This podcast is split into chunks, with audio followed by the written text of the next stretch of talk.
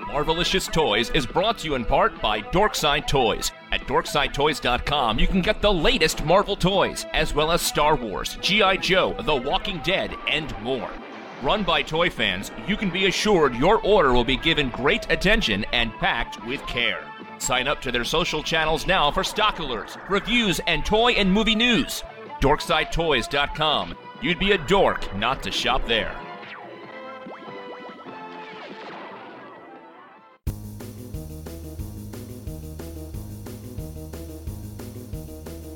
Welcome to Marvelicious Toys' continuing coverage of the 2016 Toy Fair International. In this show, we'll be looking at all the new Marvel collectibles coming from Kotobukiya, Diamond Select, and the other companies at the Javits Convention Center in New York City. Be sure to visit our website to see photos of all the new items shown at the show. Hello and welcome to Marvelicious Toys Toy Fair Coverage 2016. This is Marjorie. This is Arnie. And this is Justin. And we are back. We escaped the New York snowstorm and ice storm. We were like one of the very last flights out, like that scene at Independence Day. If we had taken our normal flight, we would have been stranded in New York, maybe just now getting home. You know, around here it's been 40 degrees and it's gonna be 6 degrees tomorrow. I forgot that winter's still here, so yeah, we had a code blue in New York, which means the outside temperature was so cold you could dial 311 on your phone and they would come pick up anybody that was outside that needed help. And when we were standing outside waiting for Hasbro to let us in, I almost called it for us. Dang. Where do they take you then? I guess a homeless shelter. I don't know what happens, but like the mayor, de Blasio, was actually out himself with police rounding up homeless people because it was too dangerous to be out in the cold longer than a few minutes. I said that might have been a good way to go bar hopping. You know? Take me to the next one. So we survived and we got home and we have lots of fun stuff to talk about. Yeah, the weather was cold, but the toys were hot at Toy Fair International.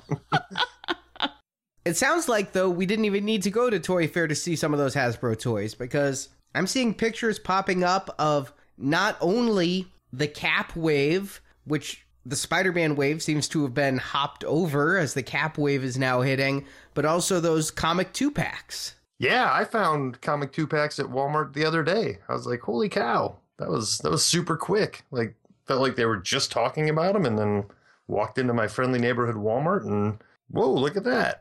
I've been to Walmart today, and they did reset their toy aisle, but there was no spot for anything new. It's weird. I've been to quite a few Walmarts, because when I went into mine, they had... It was weird. I thought there was supposed to be 3 in that initial wave. There was the 2 Thors, the mechanical whatever guys, the old school Iron Man, and... What was it? Mechanical Man? Yeah, and then the 2 Shield Warriors. Right. So I didn't see Thor anywhere, but they had 2 or 3 packs of the other 2. So I was kind of confused because I kind of wanted to get that Thor pack. So I hit quite a few other Walmarts and haven't seen any of them there. So perhaps this Walmart just kind of got excited and put them out on the shelf before they were supposed to. Did this happen to be the same Walmart where you found a certain Star Wars figure last December? Unfortunately, no, not the same one. Well... I think what you're facing is, if I was just going by what I found on the pegs, I'd believe they hadn't released the Spider-Gwen figure either. The Spider-Gwen, female Thor, these are a couple characters that have a lot of buzz around them right now, and people who may not normally buy figures are buying those. Very true. Very true. But yeah, no, you're right. Those 2 Legends waves are starting to hit. I've seen them at Toys R Us and now Walmart. So the Cap wave and the Spider-Man wave are both hitting out there. Along with the new 3 3/4 inch Legends. Did I do that correctly? Yes, 3 3/4 inch Legends. It's all Legends. I'm a legend, you're a legend, we're all legends. We're all legends. Maybe you can be a legend too. Be a legend dun, dun, dun, at any scale. But which wave was that then that you found? Was that with the Iron Man Mark 1 and that wave that we got? Yeah, Noir Spider-Man and Black Panther. Yeah, I got those the day before we left for Toy Fair from Dorkside Toys, opened the case, posted photos to Facebook, and I got to get those opened. We'll talk about those in the future, but I'm still not super happy about the lack of articulation on those. And if you want to hear the reviews of those figures before anyone else, you can. through our Podbean crowdfunding that we've started, we have a number of rewards, one of which is early access to our shows, because we record and edit the audio first, then we send it off to our video editors who, I mean, it takes over an hour for every 10 minutes of show we do for them to convert it into a video, and then even longer still on top of that to render it. So you can get the MP3 version of the show as soon as our video editors do if you pledge $10 or more a month through our Podbean crowdfund. And just to reiterate, the money is not going for collectibles. This is purely just going to the show and to the staff. Yeah, we just want to try to improve the quality of the show we do and keep the best talent possible working on the show, because we have the best team in podcasting. I know it. And with your support, we can become the best podcast in the world. Not just the best Marvel podcast, the best single podcast in the world, but we need your help to make that happen. There's a link on our homepage to our crowdfunding site on Podbean. And you don't have to pledge $10 a month. I ask if you enjoy the show we do, consider pledging just $1. You know, an iTunes song costs $1.29, and we put out an average of 2.25 shows a month, one every other week. We actually do a little more than that with bonus shows like this one. But if you just consider pledging $2 or $3 a month, that's about $1 a show we do, it would mean the world to us. Because if all of our listeners did that, that would be quit the day job time. We devote ourselves 100% to Marvel. Speaking of devotion to Marvel, we were completely Marvel devoted on Sunday at Toy Fair when we were at the Kotobukiya booth. That was an amazing display they had on there. They always have great, great stuff, and their statues never fail to impress. They had their entire Adi Granov line of X-Men and Avengers set up. They announced the white variant Emma Frost that's going to be a Diamond exclusive. Ooh. Dan walked me through their entire booth talking about this, and we recorded it for you. We are here at the Kotobukiya booth with Dan Luan once again. Hello, sir. Hi, Arnie. How are you doing? I'm doing great. Can I just start off by saying it is so impressive to see assembled right here your entire Artifacts Plus series you've been doing for Marvel with all your Avengers and now all of your X-Men sitting above it. I know. I mean, I've been here at the show for 2 days now, and I just keep coming back to this case, walking around it, looking at the whole team assembled here. And actually, there's one piece that's missing from this team.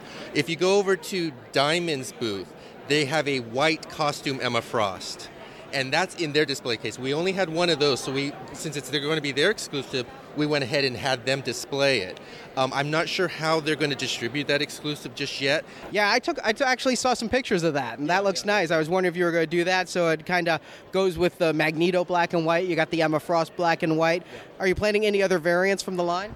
As of now, this is the line. I haven't seen any other color variants scheduled. White Magneto, as you mentioned, that's a Diamond exclusive. That's shipping now. Magic is at retailers right now, or will be arriving very shortly, probably in the next couple of weeks. Followed by Magic will be Beast, and what you see here is an actual production sample. So when you buy the final product, that's what you will get. He'll be shipping out this spring, April, May. Followed by Beast is Rogue, and her pre-order is open right now. We just made the announcement a couple of days ago and showed the final painted photos online. So you can pre-order her right now. And then for the first time ever, fully painted, we're showing Wolverine. I was a little nervous about that Rogue. Big Bad Toy Store put up pre-orders for your Spider-Gwen, Bishojo, and Rogue, and I just went ahead and did both first day because I have a feeling that Rogue is going to be one of the hotter ones that sells out pretty quick. Yeah, a lot of the feedback I've seen has been extremely positive, where people are saying, I wasn't planning on collecting this line, but now with Rogue, maybe I'm going to collect just the females, or maybe I want to start this line now because of Rogue. So we also saw those type of comments when Magneto was shown. So it's really great that there's several entry points for the casual collector, so to speak. We've got our hardcore fans that collected it from the very first entry, which was Cyclops. Right. I can't tell from the lighting here. Does Beast have a wash on him, or is that just the way the light's reflecting? He does have some, I believe, dry brushing. He has some shading for sure. Okay, yeah, I see some dark spots on the arms now. And Yeah, that's a good point that you bring up. I think he does have like some very white on there. Yeah, some type of to highlight the fur. Okay, I want to make sure I wasn't going to report that and have a trick of the eyes, and then I get it and it's all solid. Now that Wolverine piece, that is really amazing to see in person with the slightly metallic paint you've got on the thighs there versus the more matte paint in the body, torso, and the head there. Is this the paint master? That's a paint master, and a neat little insider tidbit is we designed Wolverine and Cyclops so you could put them facing each other, kind of like they were going to do battle. Like if you wanted the two of them to face off against each other, that's how those poses kind of came to be. Awesome. Yeah. And will the Rogue, Wolverine, and Beast come with the same black bases as the others? Yes. This the Artifacts Plus, the line for Marvel, they all come with the base, and then they have the magnets within their feet, so you can position it wherever you'd like. Yeah, I was just curious because Rogue on her the PVC circle there, I wanted to be sure. Yeah, whenever you see a new announcement from us and you see just a clear disc, it's safe to assume that's not the final base. We just use that for photography and display purposes. You'll see the same thing shortly on Spider-Gwen. Okay. That's not the final base.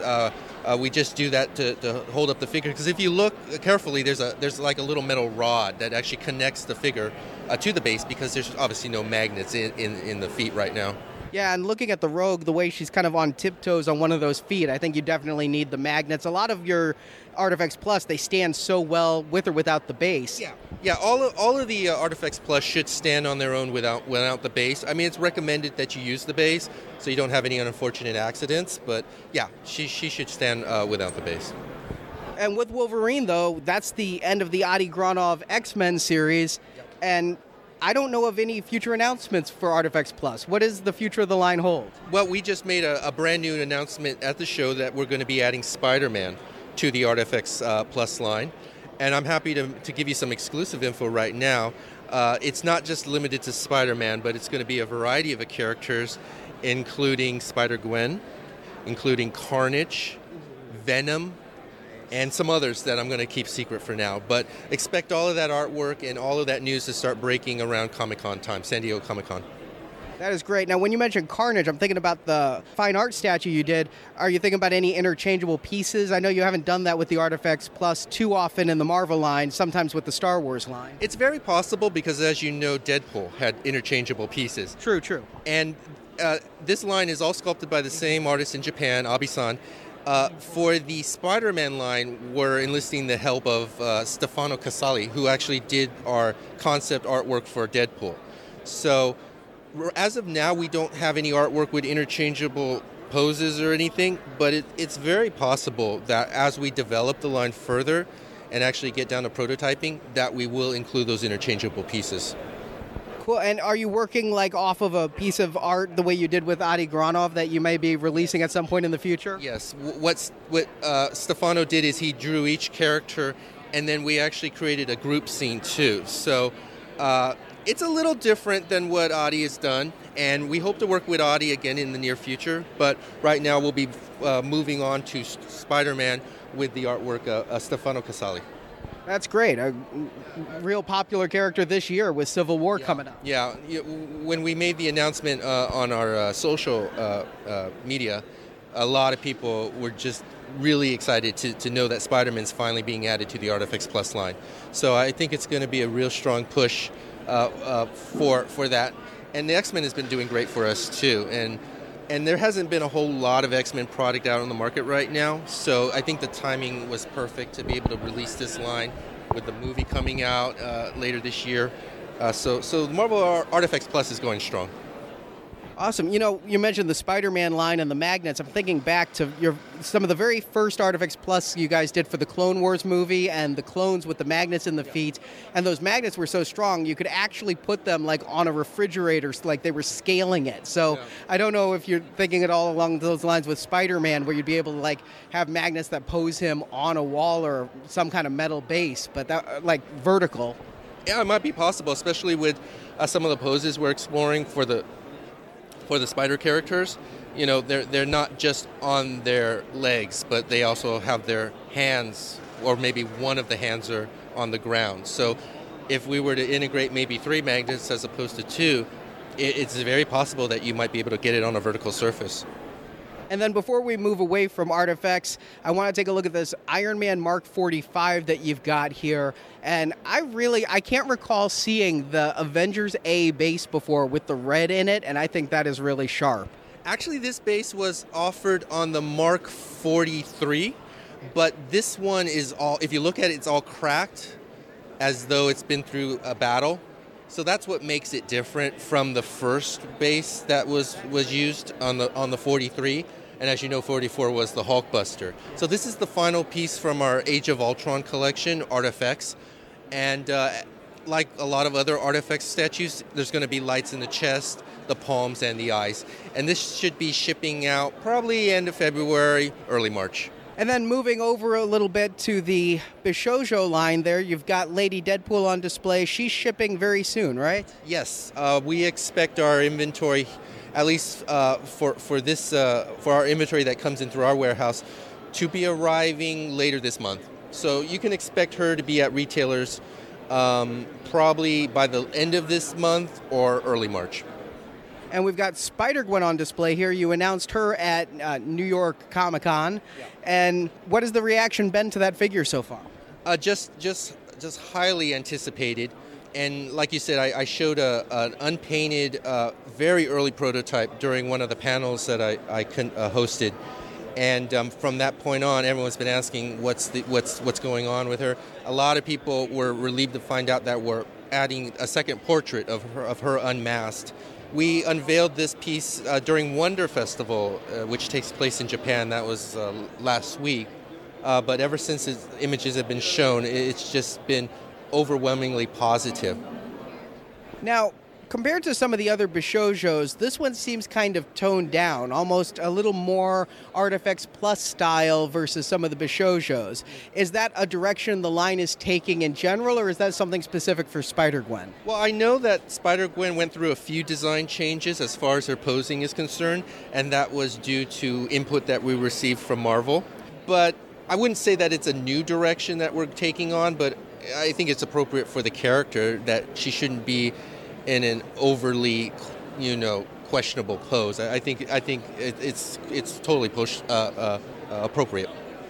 Yeah, and I'm not saying any of the others are questionable, but it seems like making the line a little less edgy. Yeah, I know. With some of the DC releases, they do tend to be a little more edgy, but we've found a nice kind of sweet spot with the Marvel line where they can still be attractive and still, but be fall within the guidelines of the property, and so everyone that's involved is happy. And is that going to be the similar style? You've announced Thor and Loki, and we've got some concept art here. Is it going to continue in that way? Yeah, I mean, what you see with Thor and Loki, one thing I think which is the first for the Bishojo line, at least Marvel, is that the two will interconnect at the base. It's not going to be a solid connection with like a peg, but you can kind of edge them together so they form one scene there. But again, it's just what direction we get from Marvel licensing and from their creative department. When we submit sketches, either it's a go or they ask for certain revisions. Many times those revisions are just to maybe make it a little different from another product that might be coming out on the market that we're not aware of, or maybe what initial pose we came up with they feel doesn't truly convey the character and their traits. So there's a lot of factors that go into how these are designed, but in the end, I think when you see the final product, it's always both parties are on board and happy with the results. And I'm afraid I'm blanking on the name of the artist who had done the Bishojo line. Is it still the same artist who's working on it? Yes, Shinya Yamashita. And he's been cranking out the artwork, and it's obviously not related to Marvel, but we've been doing other properties too, including horror and video games. So he's got a lot of work that's been coming out for this Bishojo line, and we've got a lot of new characters planned for the years ahead too. Yeah, totally unrelated to Marvel, but I'm excited to see the bride from Kill Bill. Yeah. The whole Kill Bill license, I've known about that for a couple of years now, and I've just been waiting to be able to announce it. So it'll be equally exciting to see the first prototype up in one of these upcoming shows that we attend. And then back to Marvel, finally, we've got the fine art statues here. Black Panther, you told me beforehand, this is the final release we're seeing? Yes, what you see here is a factory sample, so it's not going to change too much from what you see there. And again, sculpted by Eric Sosa. And then for the first time ever, we're showing Thanos fully painted. And Thanos will come with an interchangeable portrait, so you'll also be able to display him with kind of a smirk as opposed to the grinning face that you see there. Nice. And I really love the base of skulls that he's got going on there. Actually, both of these fine art statues, I'm really impressed by the bases. The panther head on Black Panther, the paint you've got on it that makes it look dirty, and the vines.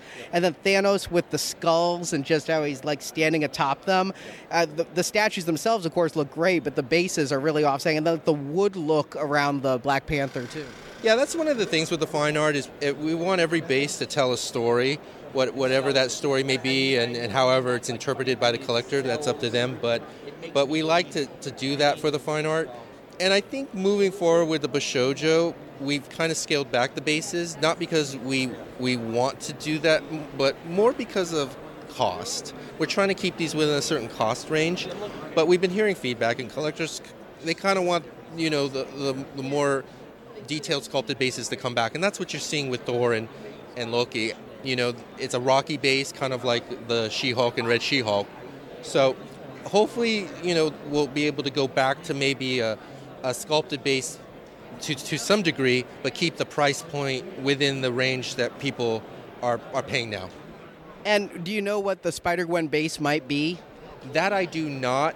I'm thinking it might be some type of print on the disc that maybe to kind of give the impression that she's jumping down from a building maybe. I'm not sure, to tell you the truth. We'll have to update everyone in a couple of months once that's actually decided.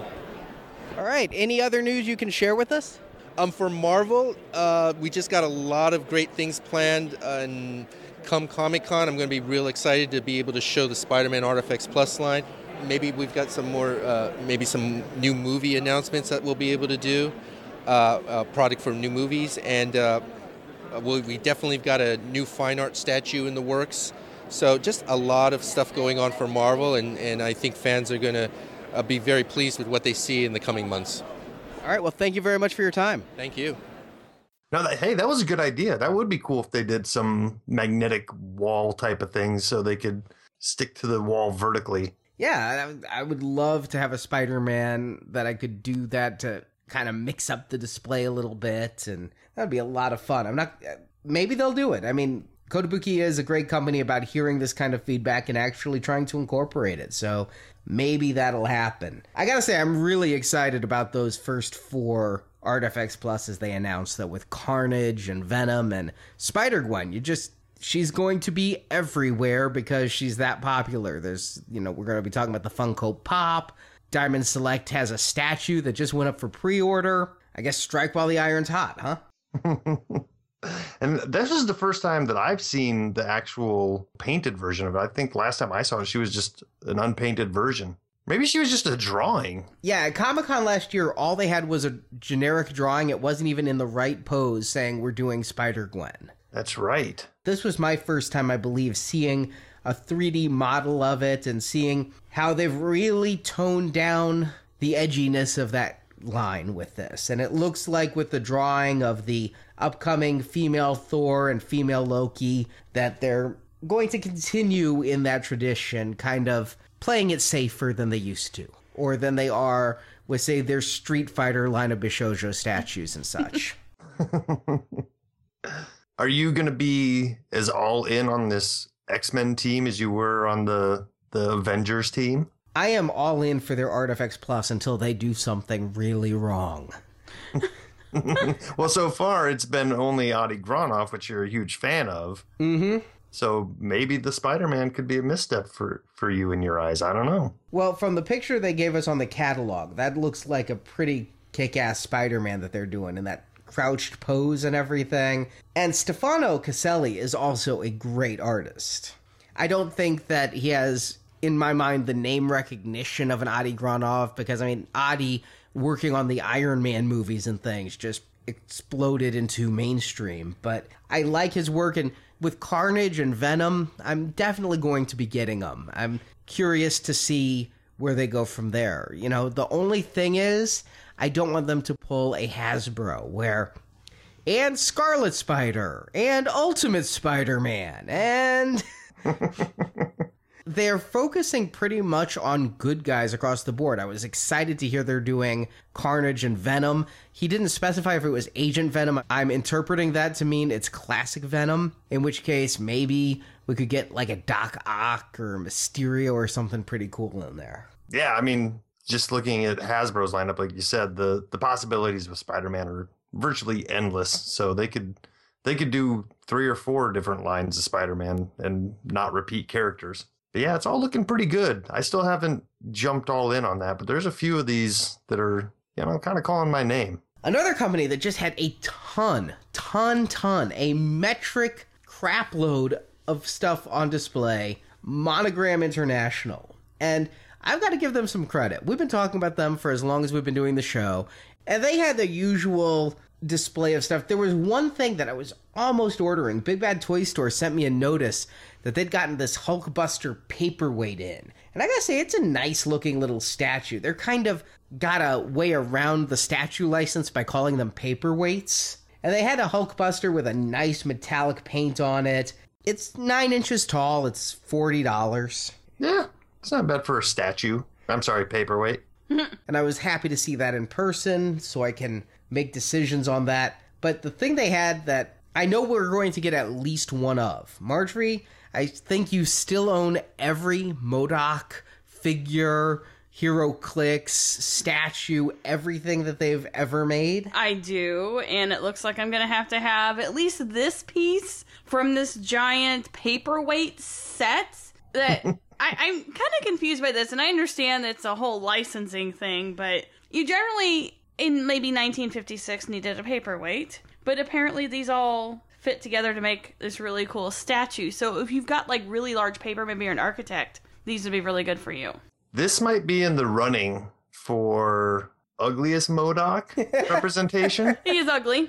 He reminds me a lot of that really bad one that came with the Playmation game too. They're going for that gray version of MODOK that they did in recent comics, trying to update him to not be quite as comical. How is a head with arms and legs never going to not be comical? By making it look like a gray testicle? I guess. Yeah, you're right. He looks like a California raisin all aged now. But this is a very big set. I like the character depth that they're including. Some you don't normally get, like MODOK and Abomination and some of those. By the same token, when you put this whole thing together, if you choose to, while I like that it forms a big Avengers A at the bottom, it's also the size of a coffee table. Good gravy. Because each of those statues, it's hard to get the scale in the photos, but each of those statues is about 8 inches high or 6 inches high. Now, are these going to be the type of things that you can pick up at Toys R Us and hope they're not broken? Or are these going to be more like specialty shop type items? I don't think Toys R Us will be carrying this, because from the packaging I saw there, this looks to be in line with that Hulkbuster they're doing, around the same size. So I'm thinking at 40 if paperweight, it's probably going to be like a Big Bad Toy Store type of order item. All right. Which may make it a lot easier to just get Marjorie the MODOK. Yes, yes. But they're also doing a Spider-Gwen bust bank. Yay. Looks like they're planning on a variant already on it, too. Yeah, it looks like possibly 3 variants. The unmasked hood up, the masked hood up, and then the masked but her hair is still flowing around hood up. Oh, interesting. Probably San Diego Comic-Con exclusives there. But the real reason I went to check out Monogram International is I've seen them just explode in the collector's market, on eBay and everywhere, with their blind packaged figural keychains. I've gotten into these a little bit myself. Thank you, Hot Topic, and your buy one, get one half off sales. Look, if you buy something full price at Hot Topic, you're doing it wrong. They had every keychain there on display, though. It was an impressive display, and they had one out, of course, that I didn't know of. They're doing an entire run of Deadpool keychains with at least 9 variants of keychains. Wow. All Deadpool. Pirate Deadpool, Chef Deadpool. I think that looks like Wild West Deadpool with a hat, or either that or some kind of winter Deadpool with a scarf. Well, are they following the Funko model of Deadpool? It appears everyone is following that model, yeah. That I consider a you-can't-lose type of scenario, because no matter what you open, you're getting a Deadpool. Yeah, these are cute, and I could see myself picking up a few of them. It's a dangerous path, but at least going to their booth gave me a great display option. I loved the little, like, acrylic case they had them in. Nice. It created almost like a poster. Yeah, it is kind of cool. There's a few things in this booth that have caught my eye. There's a couple of cool mugs, figural head mugs. I especially liked how gold the mask on Iron Man is. Yeah, they had quite a bit of stuff out there. I mean, some of it was cool, like some of those mugs. Some of it was the same kind of busts that we've been passing forever at Toys R Us, and they're still making, like that hunched-over Venom bust bank. Yeah. They also have a new line coming out, though, they call Finger Fighters, and they are specifically to put on your thumb when you thumb wrestle. And I think they're kind of cool because of the style they have, you know? They're like giant puppets. Punisher has his dukes up, and Venom has his arms all out, and A-Bomb looks like he's got one arm ready to claw you and the other ready to punch you. I like the style of those so much better than the bust banks they do. I don't know if it was on purpose or if it just was a happy coincidence, but it looks like Venom in the display is holding Abomination's hand. It's okay, Abomination. We'll get through Toy Fair together. Follow me. Well, they also might have what I consider to be the line in Deadpool marketing that is just a bit too far, which is a Deadpool head goblet. But yet you wanted the Deadpool head pencil holder from Gentle Giant. Because that just looks like a head. This is just weird. It's still goblet shaped, but with his face on it. So yeah, I can't imagine having a need for that anywhere. I don't know. It might be pretty cool to put your Deadpool ice in and open a beverage with your Deadpool bottle opener. Those other items coming from Diamond Select Toys. Yeah, you could be 100% Deadpool kitchened out. I think they even have the Deadpool silicon mold. You could make Deadpool jello or Deadpool chocolate and ice. They had a ton of stuff on display at the Diamond booth, though, with a bunch of new lines coming out. And it's stuff we've talked about, but it was very different getting to see it in person. First, they have this line of PVC statues they're doing, which are really highly detailed statues that I think stand up there with some of the Kotobukiya stuff, some of the stuff we've seen from Gentle Giant, but at an exceptionally low price point because they're PVC. I mean, these statues are coming in at about $40 or so. And they're doing Lady Deadpool, the new female Thor, Captain Marvel, Medusa, Spider-Man, Deadpool, and Hulk. Wow. Yeah, last year at Comic-Con, they had only previewed a couple. I think there's a Thor and maybe one other one, and it seems like they're ready to jump all in with both feet now. The Deadpool one looks absolutely awesome with the dark red paint and the swirl effect at the base that's translucent. That Deadpool actually does look really good. Yeah, and at $45 and things, all coming out in 2016, this line. And because it's so lightweight, they can do really cool things like Spider-Man is barely standing on top of the spire. It's like just half his foot is on there and the rest of him is just hanging off like he's about to step off the ledge. Yeah, that pose is a little weird. It looks a little unnatural. Almost looks like Wile E. Coyote stepped off the cliff and just realized he was going to fall. My only issue was his carpal tunnel hand, but... Yeah, that statue looks like it's seen better days. Yeah, it's been glued back together several times. But I actually really liked that pose.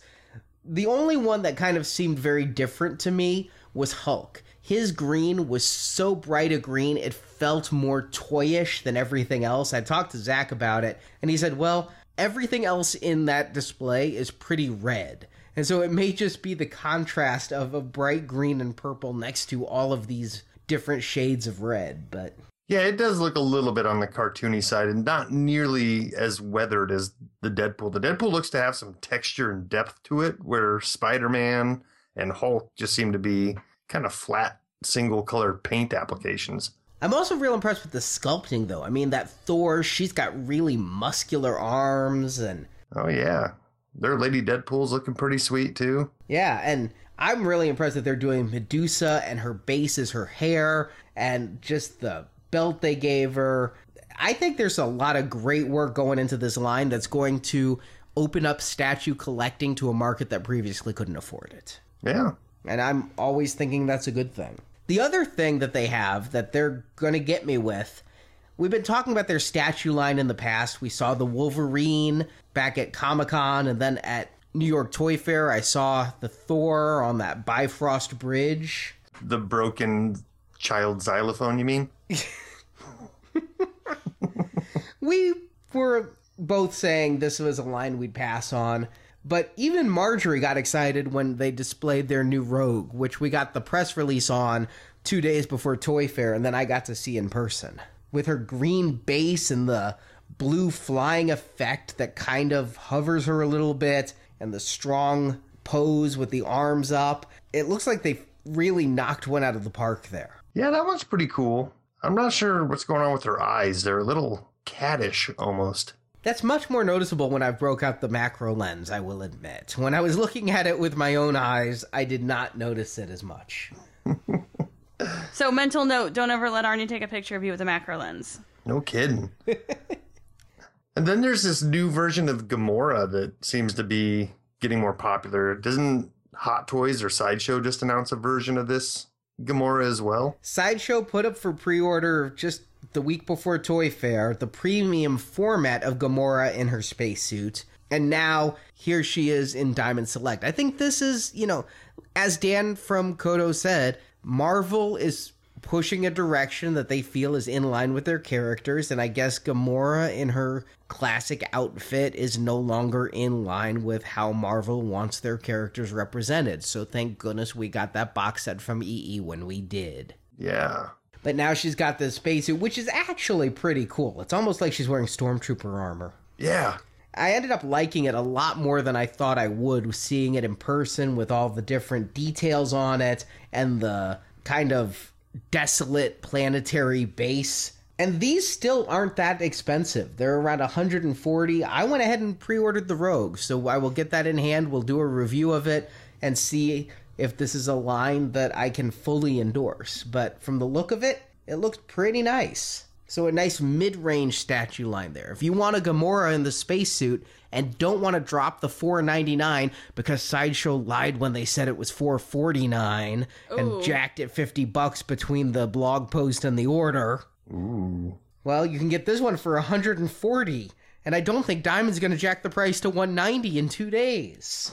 But of course, I think the thing that's most exciting probably for everyone here is the Marvel Select figures and their Civil War lineup that they had on display with Captain America, Winter Soldier, and Iron Man. And these all come with a backdrop that connects, so you can recreate the display that they had there of the three standing in front of the Avengers A. These are looking pretty good. They up their game just a slight notch every year with these selects. You know, when we first started covering Marvel Selects, they were articulated, but not very well articulated. And a lot of the details seemed soft back then, but they're really coming around on these and making them top-notch figures for the price. And finally, Minimates. So many of them are coming. I asked him where my Walgreens Wave 2 is, because I've been hitting Walgreens all the time looking for that next round of figures. He says those should be hitting any day now, and then he enticed me with Walgreens Wave 2.5. Oh, boy. Yeah, Man-Thing. It was the first ever Man-Thing Minimate. It's probably a lot of firsts for Man-Thing in general. It's like he's a teenage Man-Thing. Yeah. It also has the first Power Princess figure ever made in any line ever. Plus you get a Thor, and because these are cartoon-based, you get the Ultimate Spider-Man-based Luke Cage. It's looking like another good set there. Plus you're getting a Nighthawk Minimate, and Zach was talking to me about how he tried to look up the character's history, and it's very confusing. Can't be as confusing as Man-Thing. They also have a lot more Minimates coming out. You can see the full gallery. They've got the Civil War Minimates set coming out. It looks like there's 14 figures in that line, and Zach insinuated there may be some Toys R Us exclusive packs as well.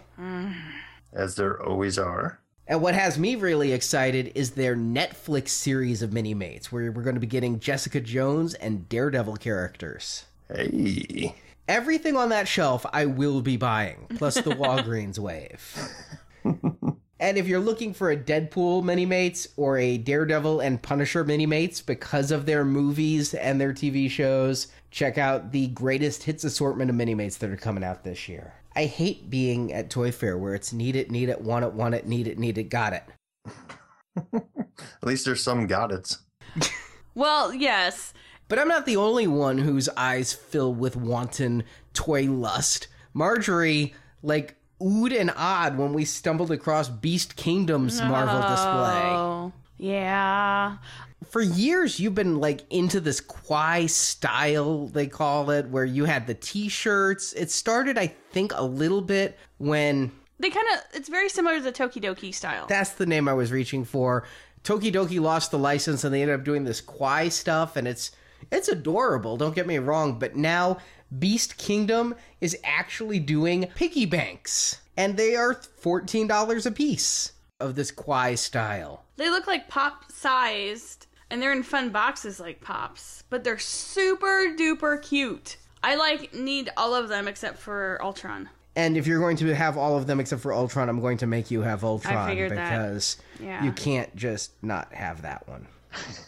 But look at the Hulk in the background with his anime eyes. Isn't he adorable? They kind of remind me of the Mighty Mugs a little bit. Yes, they do. Another line I really liked. That is a cute style.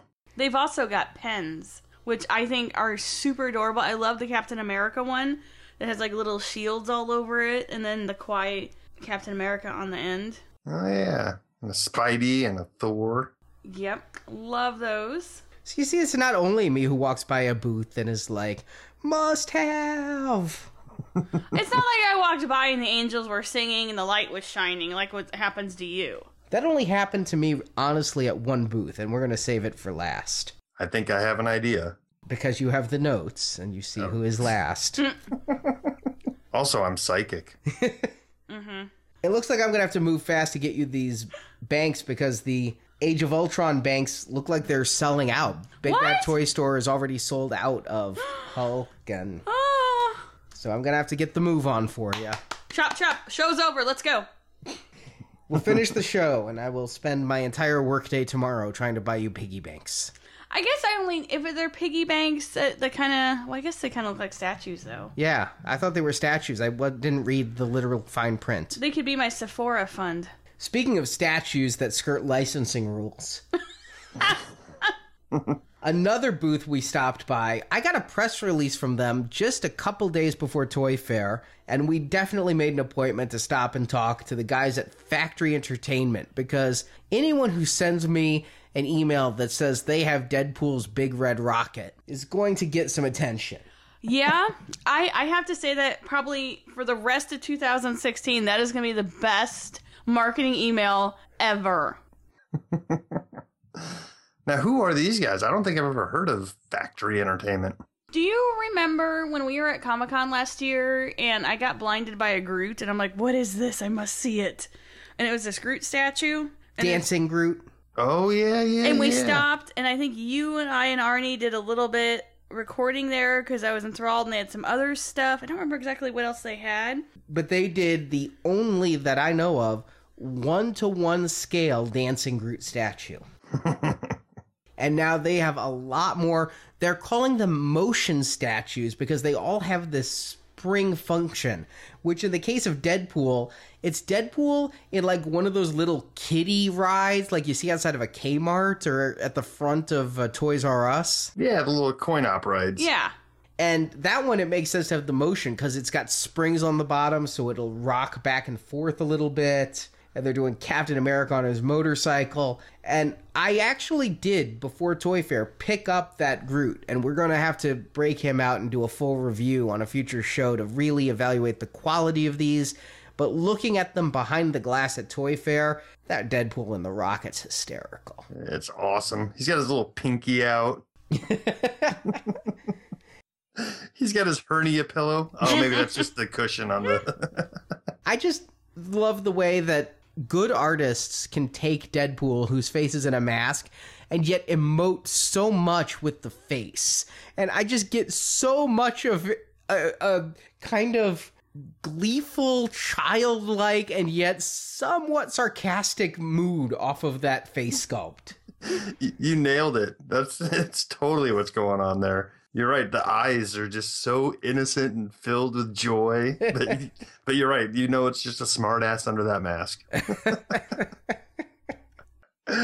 But also some cool little details on there, too. The thing's all scratched up and you can see the silver paint under the red. But the line of machine gun bullets that just missed him that run along the back there. That's pretty awesome. They also had, in perhaps the most unique collectible we saw, walking sticks. These are awesome. These are like just like a cane, but with this ginormous, heavyweight, skull-bashing head that is the handle. And it had Daredevil or Spider-Man. It's honestly the kind of walking stick you'd expect Kingpin to carry if he decided to have the head of his enemy on his walking stick. Oh, it's a pimp stick. Yeah. Nice. And these things were heavy. He let me hold the prototype of that thing.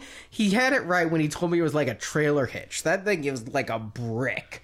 These are still pretty hefty, solid metal heads, though, to the walking sticks. I think it was John on our Facebook page who said he wished we lived in a society that would allow for just us to carry walking sticks for style, because he would so carry one of these. Why can't you? You'd be totally like a droog. I'm singing in the rain.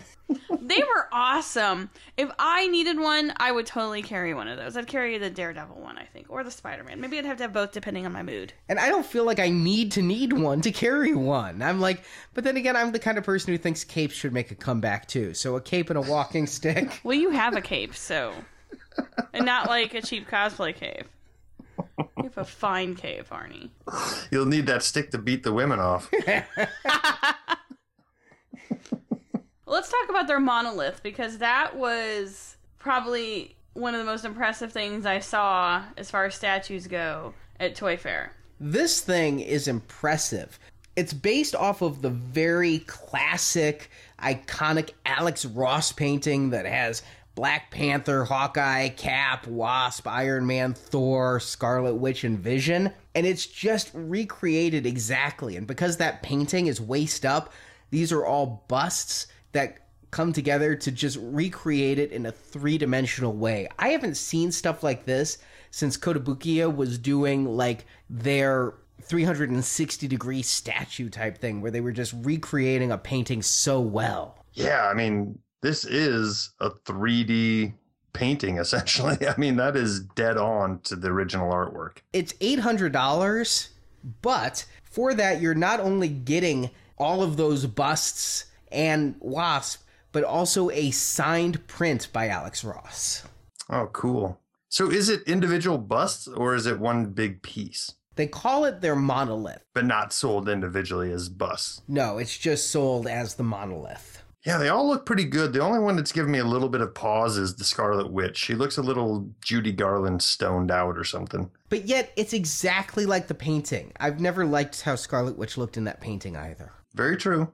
And so when I saw this statue, I thought the same thing, but then I looked up and I'm like, yeah, I've always had a thing with that Scarlet Witch in the painting as well. She just, the way her eyes are kind of closed and everything, but they recreated it perfectly. They really did. And I loved that Wasp. That Wasp was just so much fun to get in there with the macro lens and photograph. Yeah, they said no one was able to take a good photograph of Wasp. We're like, hold on. Yeah, the guy looked at me and the face that I got, I'm like, macro lens. And he's like, challenge accepted. We will show the world your paintbrush swatches. It actually looked pretty clean. No, it is pretty good.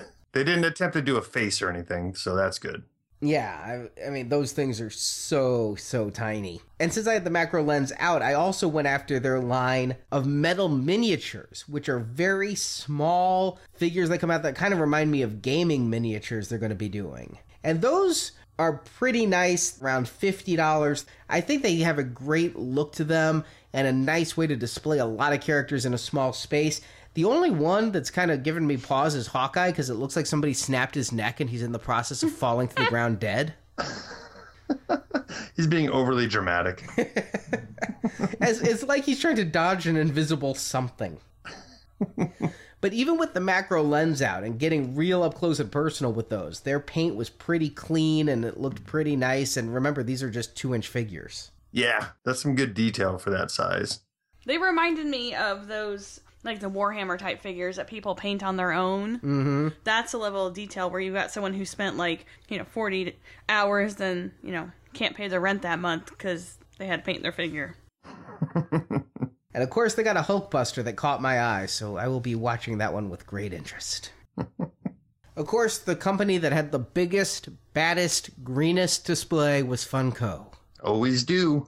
This year the lights were toned down. I mean, I was talking to someone else in a different booth, and they told me that the lights were much dimmer this year and that it wasn't near as many of them, and what was there was a lot more subdued because they noticed last year that everyone's photos were green tinted and their lights were bad. It was like that episode of Seinfeld with Kenny Rogers Roasters with Kramer, but green.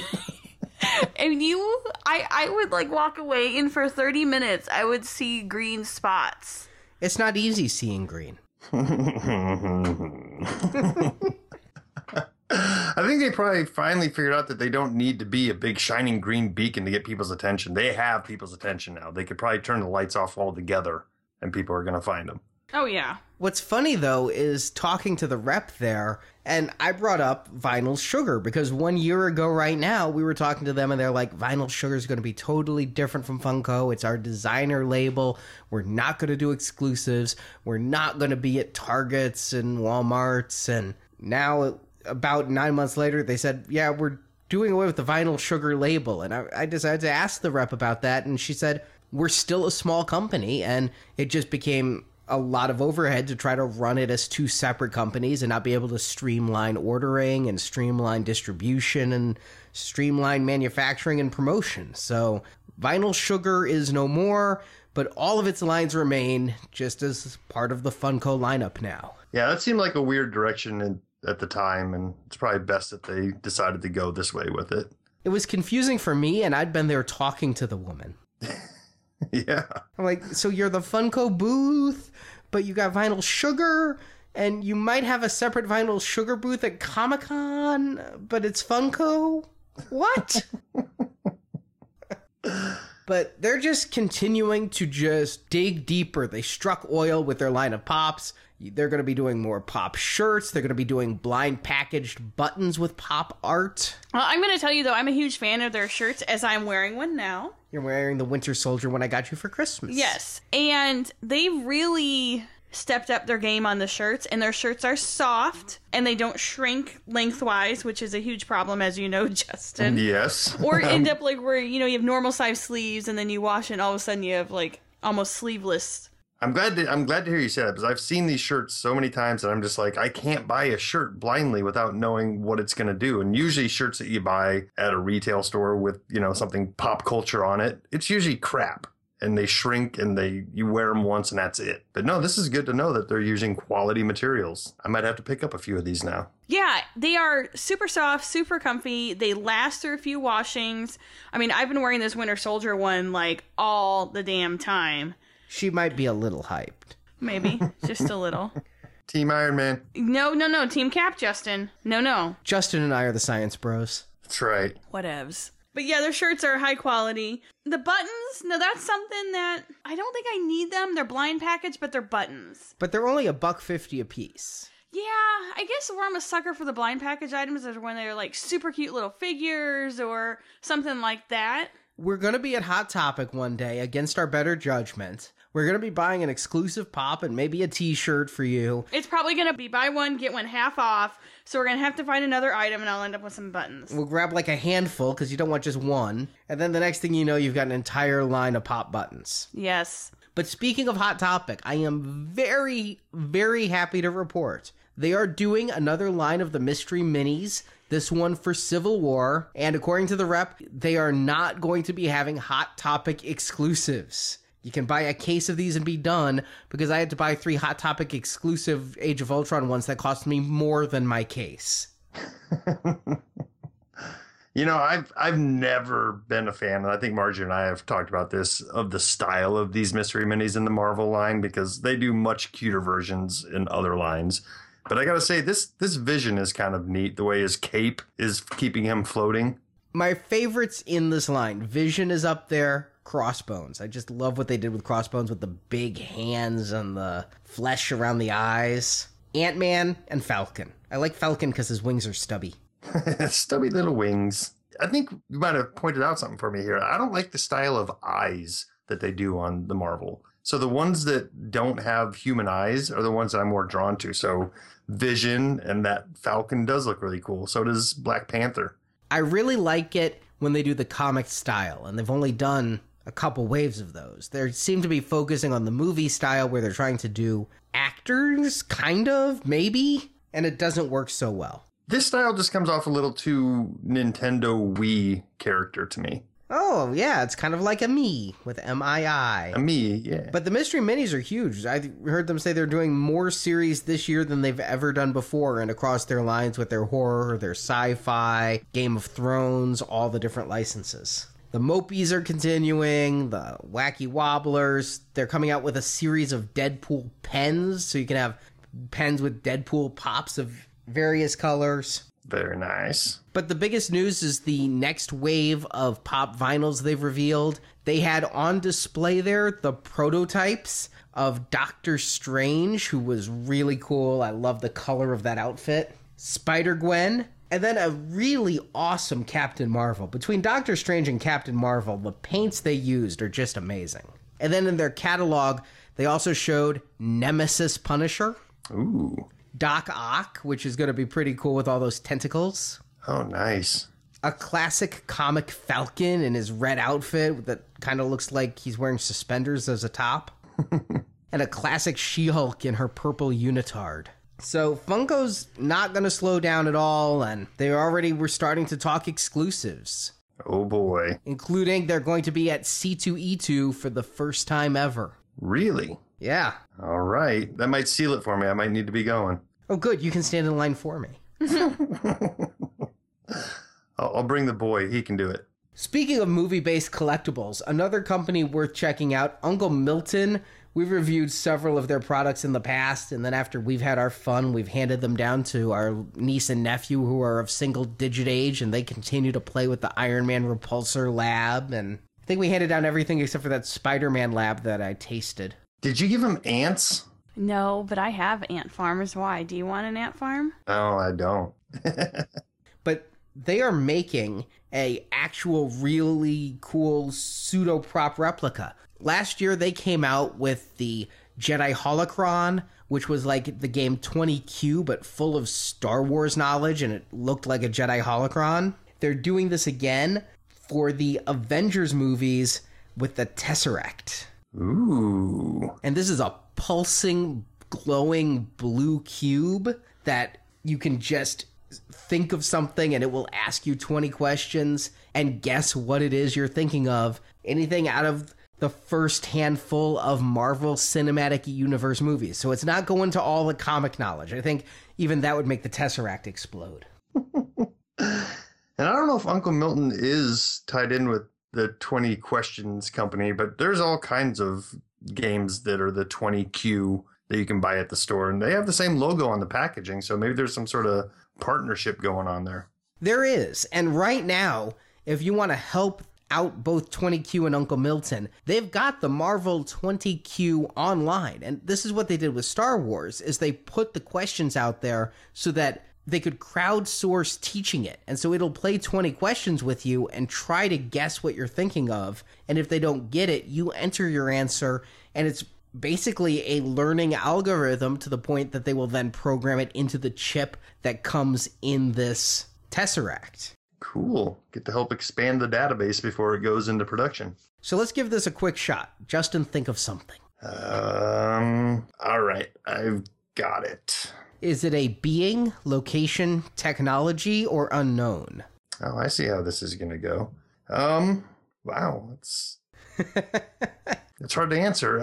Originally a being. No. I am guessing that it is Dr. Arnim Zola. Yes! See, we're going to have a link to this from their homepage. And speaking of little things that you hold in your hand... Are we back on Man-Thing? Yes. Justin, you work with digital media. How often do you need a thumb drive? Fairly often. Things like Google Drive and Dropbox have, kind of eliminated the everyday need for that, but...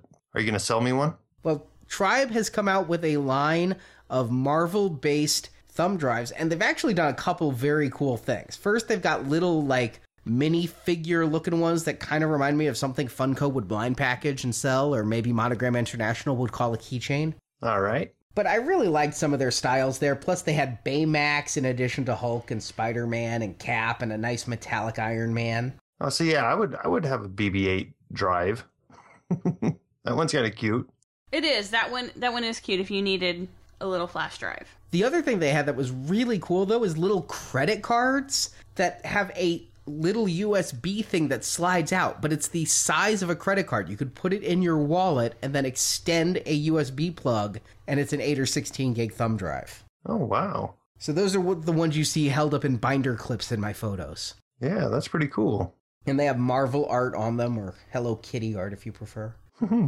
Another company that we did just kind of a drive-by on, Upper Deck, I am just loving, and Marjorie is too, actually, their Legendary game. Yep, we play it with Andrew and his wife Michelle, and it is a lot of fun. Justin, we're just going to have to one day webcam and play this game. It only takes 30 to 60 minutes, and it is a ton of fun. Or just maybe if we get together at C2E2 or something, I can break it out. It's a casual game. You don't need to collect to play or anything. No, all the cards you need are in it. It's deck building based on the cards there. Only when they put some in with actual trading cards did that become a nightmare that cost me more money than I'd like to admit. Right, I remember that. Normally, you just buy their sets, and that's everything you need for the game. And they have expansions, which change how you play and whatnot, but you don't have to have them, and it doesn't make the game any better, because when you play with the expansions, it's not like your expansion cards are going against your opponent's non-expansion cards. Got it. But they had two new Deadpool games on display. They've got a Deadpool expansion coming for the Legendary game. Nice. As well as just a Deadpool standalone game that is not part of the Legendary series. Cool. I'd be willing to play Deadpool. It was a lot of fun when we played with Andrew. Galactus kicked our butt, but it was a lot of fun. And the thing is, it's a team game, so all the players are playing together against a villain. So it was Andrew, his wife Michelle, Marjorie, and I all playing different heroes, teaming up, trying to beat Galactus. But the person who beats him most is the winner of the game. Oh, so it's kind of like Texas Hold'em. Everybody's playing against a dealer. I gotcha. Yeah, in a way. All right. Then we stopped by NECA, and you know how we... Last show started our Podbean crowdsourcing to fund Marvelicious. It's because that, as long as I'm being honest, we're never going to get sponsorships or review products from companies like NECA. Don't get me wrong. I like NECA. I think what they're doing with their video game figures is awesome. They had a Contra display there that made me feel 14 again. Yeah, they've done some cool stuff over there. I've picked up some of the Predator and type of things, and... They have some of the licenses that I know you would dig, Arnie. I've seen Friday the 13th, Jason figures. Yeah, Hellraiser, Pinhead. They also do the HeroClix stuff, and I pick up some of that. But when it comes to what we cover, Marvel, and not really the gaming like HeroClix, what they've got is that quarter scale figure line. Oh, yeah. I picked up an Iron Man in that line. And what do you think of it? I wasn't impressed. I was really happy that I got it on a deep, deep clearance price, because if I would have paid full price for it, I would have been really disappointed. I was glad because Thor and Cap, I believe, were the first two they came out with. And those had gone on pretty deep discount at Hastings. And Jerry had found one for like $30 or $40. And if I'd found that, you know me, in for a penny, in for a pound. But the Iron Man they had on display does not look bad. Does not look great, but doesn't look bad. And keep in mind, these figures are under $100 anyway at full retail. But they continue to put out the Avengers, and they've got the fourth core Avenger out now, Hulk. And, ooh, he's bad. He's just bad. Yeah, there's some problems with this Hulk. First of all, it's open up and say, ah, for the dentist Hulk. It looks like he's got fangs. And his eyes are kind of rolled back like he's bored at the dentist and doesn't want to make eye contact with the dental hygienist because that's just weird. Okay, but let's talk about what is probably the most problematic thing are the weird pants pulled up almost all the way to his nipples. They're not anywhere near his nipples, but yet because of the distance between his belly button and his crotch, it looks like his nipples should be there. Yep. They are some high-waisted pants, though. Yeah. Seriously high-waisted. Like Early Bird Special high-waisted. Maybe that's why he's making that face, is he knows his pants are bad. Hulk have wedgie! And they're also kind of mixing up the format here a little bit, because the Cap was all plastic, and Thor was all plastic, wasn't he? I thought he had a cloth cape. Okay. I couldn't remember if he had a plastic cape or soft goods, but it looks like his pants are actual pants and not just sculpted on. Oh, yeah, they're actual pants, and they don't fit well. Yeah, the sculpt in the face isn't great. His eyes almost look like somebody's wearing a Hulk mask. They're almost too close together. That is what this looks like. It's almost like a Hulk mask that you would wear at Halloween if you were 7. Yes. With the open mouth and everything. And some little kid's eyes poking through the holes. The Hulk tongue is weird, too. It's like it's just floating in his mouth, like it's not attached in the back. Yeah. Yeah, but this Iron Man does look like an improvement over the one that I have. That looks like a much shinier red. It looks more like it could be metal. Rather, the one I got just looked really like plastic, like cheap plastic. Yeah, the Iron Man looked pretty good. If you wanted a big Iron Man that's around $100, that's good. The Hulk, probably somewhere between $100 and $150, as it is somewhat in scale with the others. I still think it's slightly small for what Hulk should be, but pretty close to scale for quarter scale. And so he's going to be a bit more. But every so often, I look at a line and they come out with an amazing piece, and I'm like, dang it, why wasn't I all in from the beginning? And then there's NECA. Again, love their other stuff. Nothing. The company is a great company. It is just this Marvel quarter scale stuff. If they were doing like 8-inch figures or 6-inch figures, and in there in the Legends and Select space, hell, let them do Marvel video game figures. I would kill for like that X-Men 4-player game 8-bit figures and yeah, just the roster from Marvel vs. Capcom. Oh, absolutely, that would be awesome. Yeah. I would love for them to get into that arena, but this quarter-scale mixed media, it makes almost as much sense to me as why they had 7 different leg lamps on display. You need one, it's for A Christmas Story. You don't need one for Batman, one for Harley Quinn, and one for the Wicked Witch of the West. Well, there's a dead horse. Let's beat it.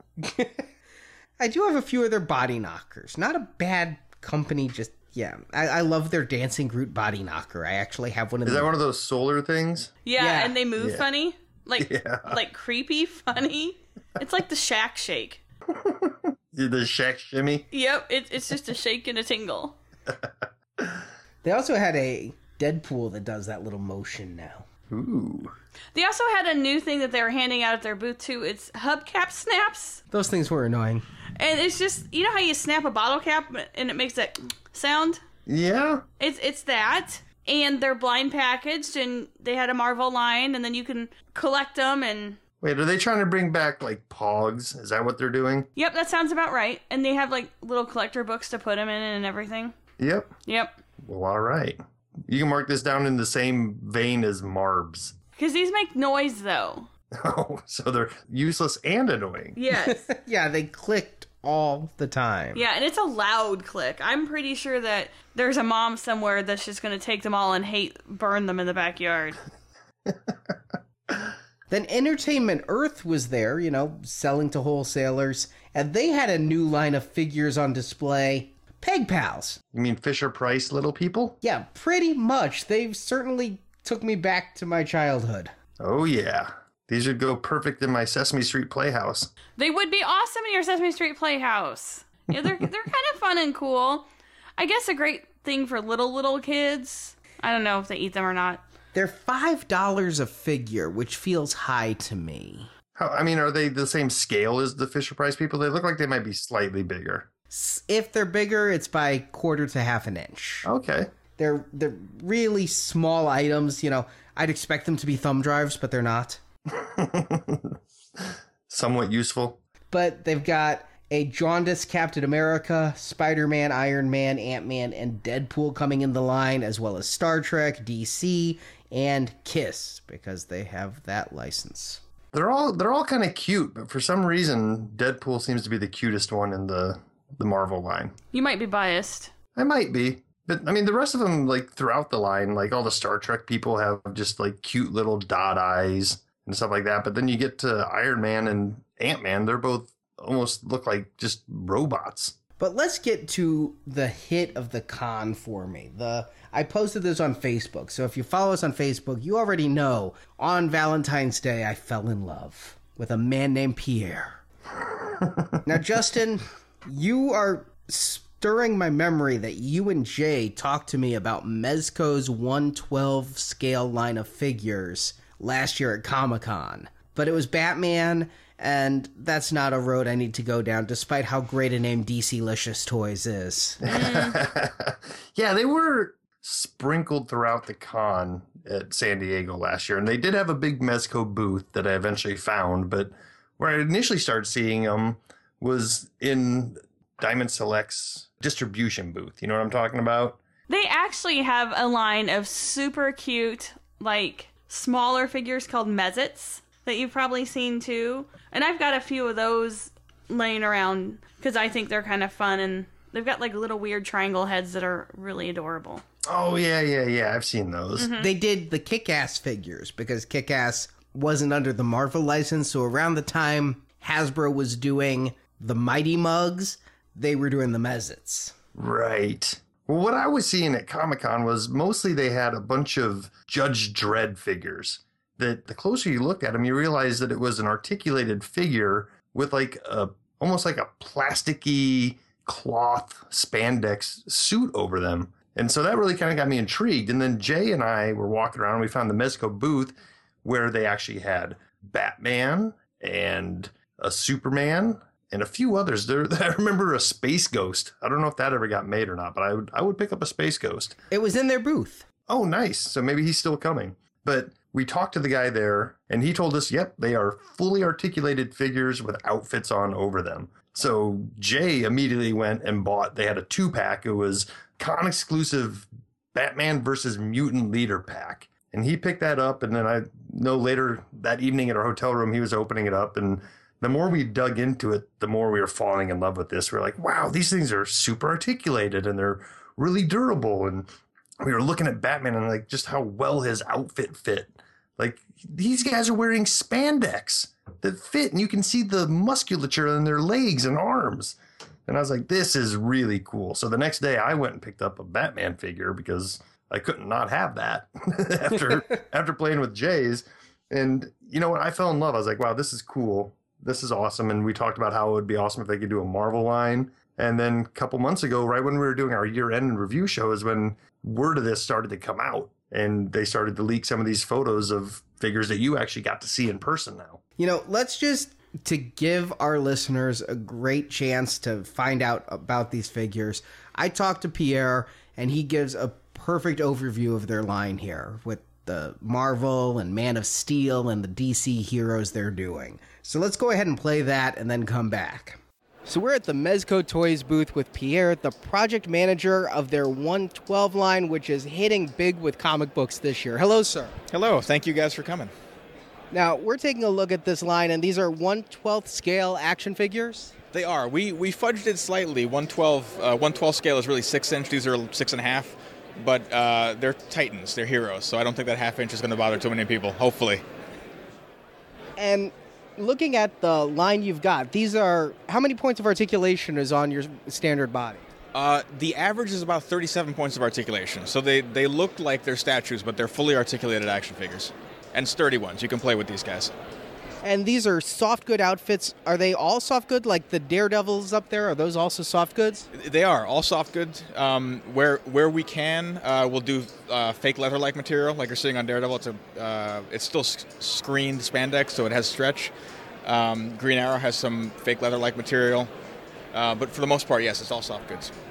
That is absolutely incredible because the way you have them posed, I can see the little bit of cloth there, but the leather material, the way you have them posed. I'm not seeing a lot of bunching up, no matter which pose you have them in. That's why I wanted to ask if it was plastic, because it's got a really clean line. Right. That did not come easily. That was the result of a lot of back and forth with our Hong Kong office, a lot of sleepless nights, and a lot of stress. But in the end, we got it right, I hope. So far, so good. And then it's a little bit more obvious with the regular clothing on, like, Captain America and Punisher here.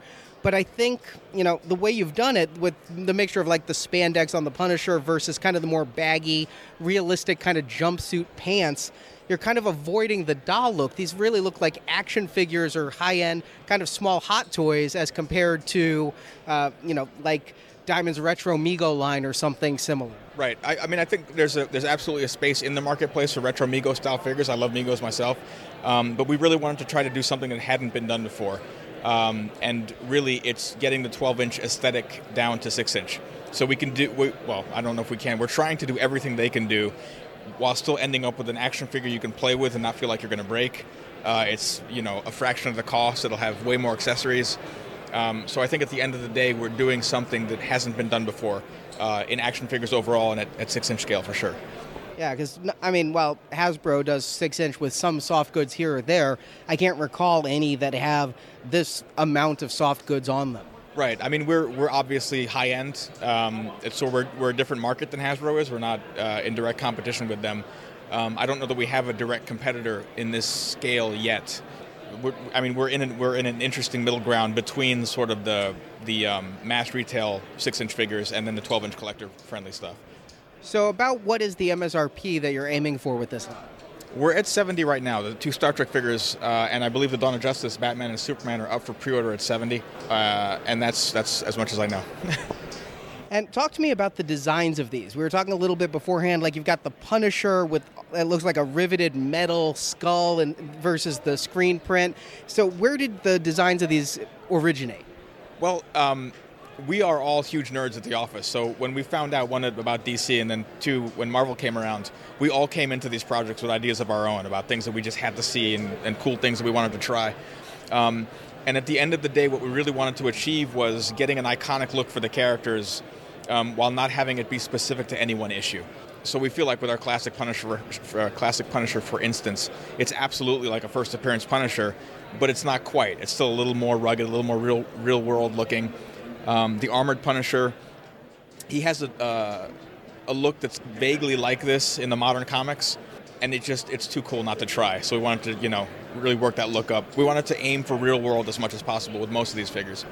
But with your Dawn of Justice, are those movie accurate, or are those also a little stylized? Those are 100% movie accurate. The nice thing, I guess I should say, about the comic-based stuff is we have a little more liberty. We can take some artistic license. When it comes to the movie properties, you really have to get them 100% or else they don't work. So we were going for 100% likeness, 100% accuracy in terms of the costumes, and I like to think we got there. Now, you said they were going to come with a lot of accessories. What kind of accessories are you looking at packing with these? None of these have all the accessories they're going to come with. For the most part, they come with at least one variant head, in some cases two, with different expressions. They all come with at least 3 sets of hands. You'll have fists, you'll have flying hands or grappling hands, posing hands. For instance, on Captain America, he has the knife in the sheath on his boot that'll come out. He's got two grenades on the back of his belt that are removable. Just a bunch of different stuff. These are not cheap action figures, and we don't want people to spend the money, open them up, and feel like they haven't gotten their money's worth. So we're trying to put as much stuff in here as we possibly can to just increase the value across the board. And you were talking about the stands. All of your hero characters, DC, Marvel, are going to come with the much longer arm for flying poses? Right. Absolutely, yes, they will, because you want your heroes in the most dramatic poses possible. So we have a large standing posing post that plugs into a base. So you can pose the characters, 8 inches off the ground in various flying or jumping poses. And is the wire on the... I'm looking at this Daredevil you've got flying, and I am totally blanking on the name of that weapon. The baton? Okay. Yeah, it's got a special name, and I'm just kicking myself right now.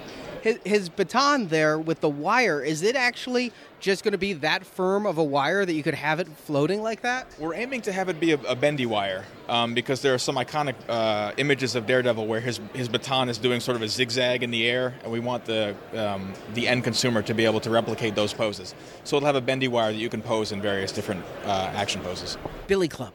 That's Billy what it was. Club, that's yes. The one, yes. Thank you. I've been calling them batons for months now. Billy Club. I knew it would come to me as soon as I recorded something else.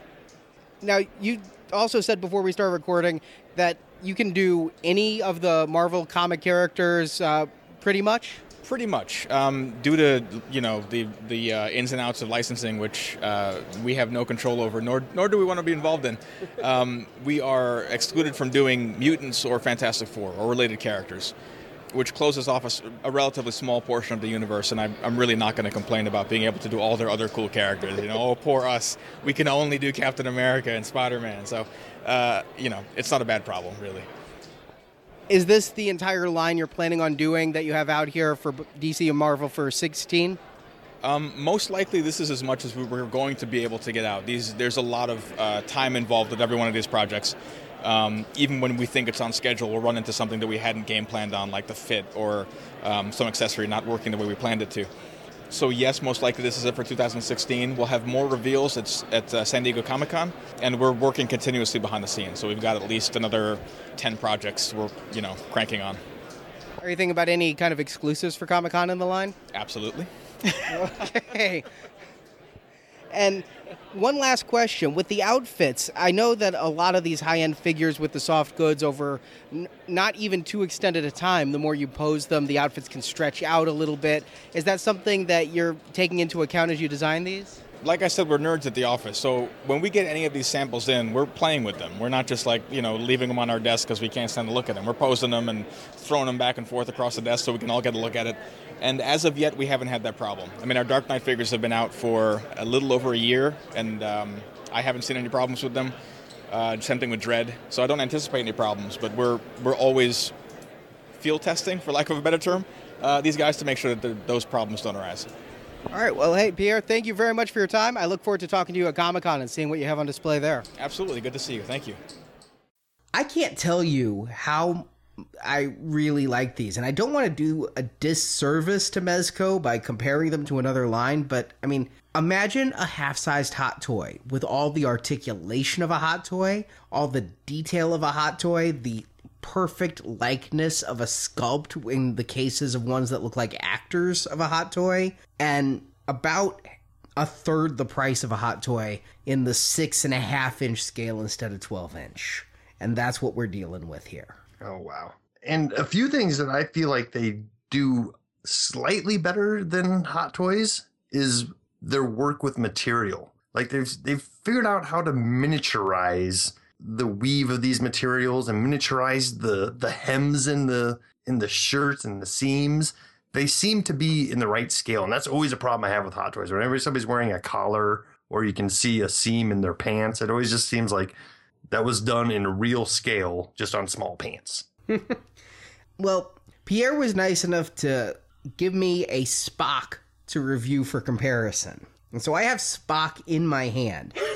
And the likeness, it's 60 Spock, and the likeness to Leonard Nimoy is astounding. Just incredible. But as far as the stitching goes, which is what you're talking about, it's very well done, but it's not perfectly to scale. If I were to blow this up to life size and wear this shirt, people would wonder why I had big stitching around my shoulders and around the bottom where my shirt was hemmed. I'm not saying it's perfect. I'm saying that even at this much smaller scale, it's less noticeable than on the Hot Toys where they have a bigger scale to work with. True. I guess stitching has always bothered you more the way belly buttons on Hasbro clothed figures bothers me, because I've never really noticed it. I mean, even on the Mego figures, on the Diamond Select retro figures, on the Hot Toys, and on these, if you didn't call it out, my eye would not be drawn to the stitching, because I'd be looking at how perfect the materials used are, and how, in the case of Spock here, they silk screen the piping on the sleeve, and it feels like it's probably a decal for the insignia on the chest, but I can't really tell if it's a decal or a two-layer silk screen. How accurate the costume is, with down to the bell-bottom capri pants. Oh, those aren't bell-bottoms, dear. They're kind of like boot-cut capris. But it is, I think it's remarkable. I really do. I don't have any complaints about this figure whatsoever. And I think you summed it up perfectly when you posted that you were in love. Now, Spock didn't come with alternate hands, an alternate head. Just posing him and playing with him, the hands come off very easily and pop right back on just as easily, as does the head. So the ones that have the different portraits and the different hands, it's not like some of the Hot Toys where I've had to hold my breath and pull. Yeah. And looking at the body underneath, I mean, we've got the ab crunch articulation, swivel waist. I can't get his shirt off high enough to figure out. I think this is a ball jointed shoulder. It's ball and swivel. So it swivels out while it also rotates 360. Same with the elbows and just the way it looks. But, you know, the Spock figure is wearing regular clothes, which is awesome. But looking at the superheroes they did, the one that impressed me the absolute most was the Daredevil in the pleather. Yeah, the black outfit. Well, also the red outfit. The red outfit was equally like leather material. Only the yellow outfit was spandexy. Yeah, wearing the shorts. Yeah, I'll say on first blush when I saw this line, I was super excited, but like my wallet immediately said, you know, maybe one or two of them. And my first thought was that dark suited Daredevil. And then I thought maybe the red one too. But now I'm looking at these caps again, and I'm probably going to get one of the caps. And even though I'm not a huge Punisher fan, I think I might be getting one of the Punishers as well. Oh, God, the one with the rivets on the chest plate is so awesome. The one in just the regular outfit, and they did a great job, but it's because I own that 8-inch Hasbro cover series. Remember, like, all the soft goods Spider-Man kind of figures they did years ago? Yeah. Maybe it was Toy Biz. I thought it was Hasbro. It's that exact outfit, so it's reminding me of that. But I want that figure so I can put, like, the bandaged nose head on the my chest plate got shot with bullets Punisher. Yeah, the portrait on the original Punisher is way better than the other one because it's just so much more beat up and black-eyed and everything. But this could be another expensive line that I was not expecting to even occur, and now here they are. Well, it's only $70 a figure. Now, I say only, that's a lot more than a legend, but it's the price of 3 legends. They're not going to come out at the speed of legends. It's not like you're going all in on Hot Toys. No. My caveats on this are a few. I love what they're doing. Every figure they have in that case, I want to own. I want to play with it, and I want to keep it near me on my desk so I can play with it often, but only if I'm wearing gloves so I don't get the clothes dirty. Yeah, that's what you need to do. I think these are great.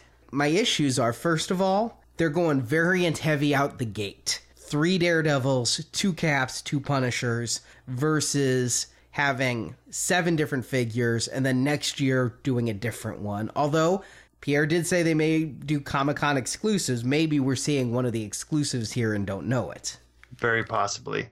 And this is very much the way they rolled out with the Batman line last year, because with the $1 with the Batman and the same basic head, they did 3 different versions. They had the Dark Knight in his gray and blue outfit, and then that exact same figure, but instead of blue, it was gray and black. And then I think the exclusive one that Jay picked up was the blue and gray, but he was battle damaged. They actually had little rips in his outfit where you could see the figure underneath. And it was just incredible because you would think ripping fabric that small would just like cause a seam to just continue tearing off. But no, it stayed right where it was.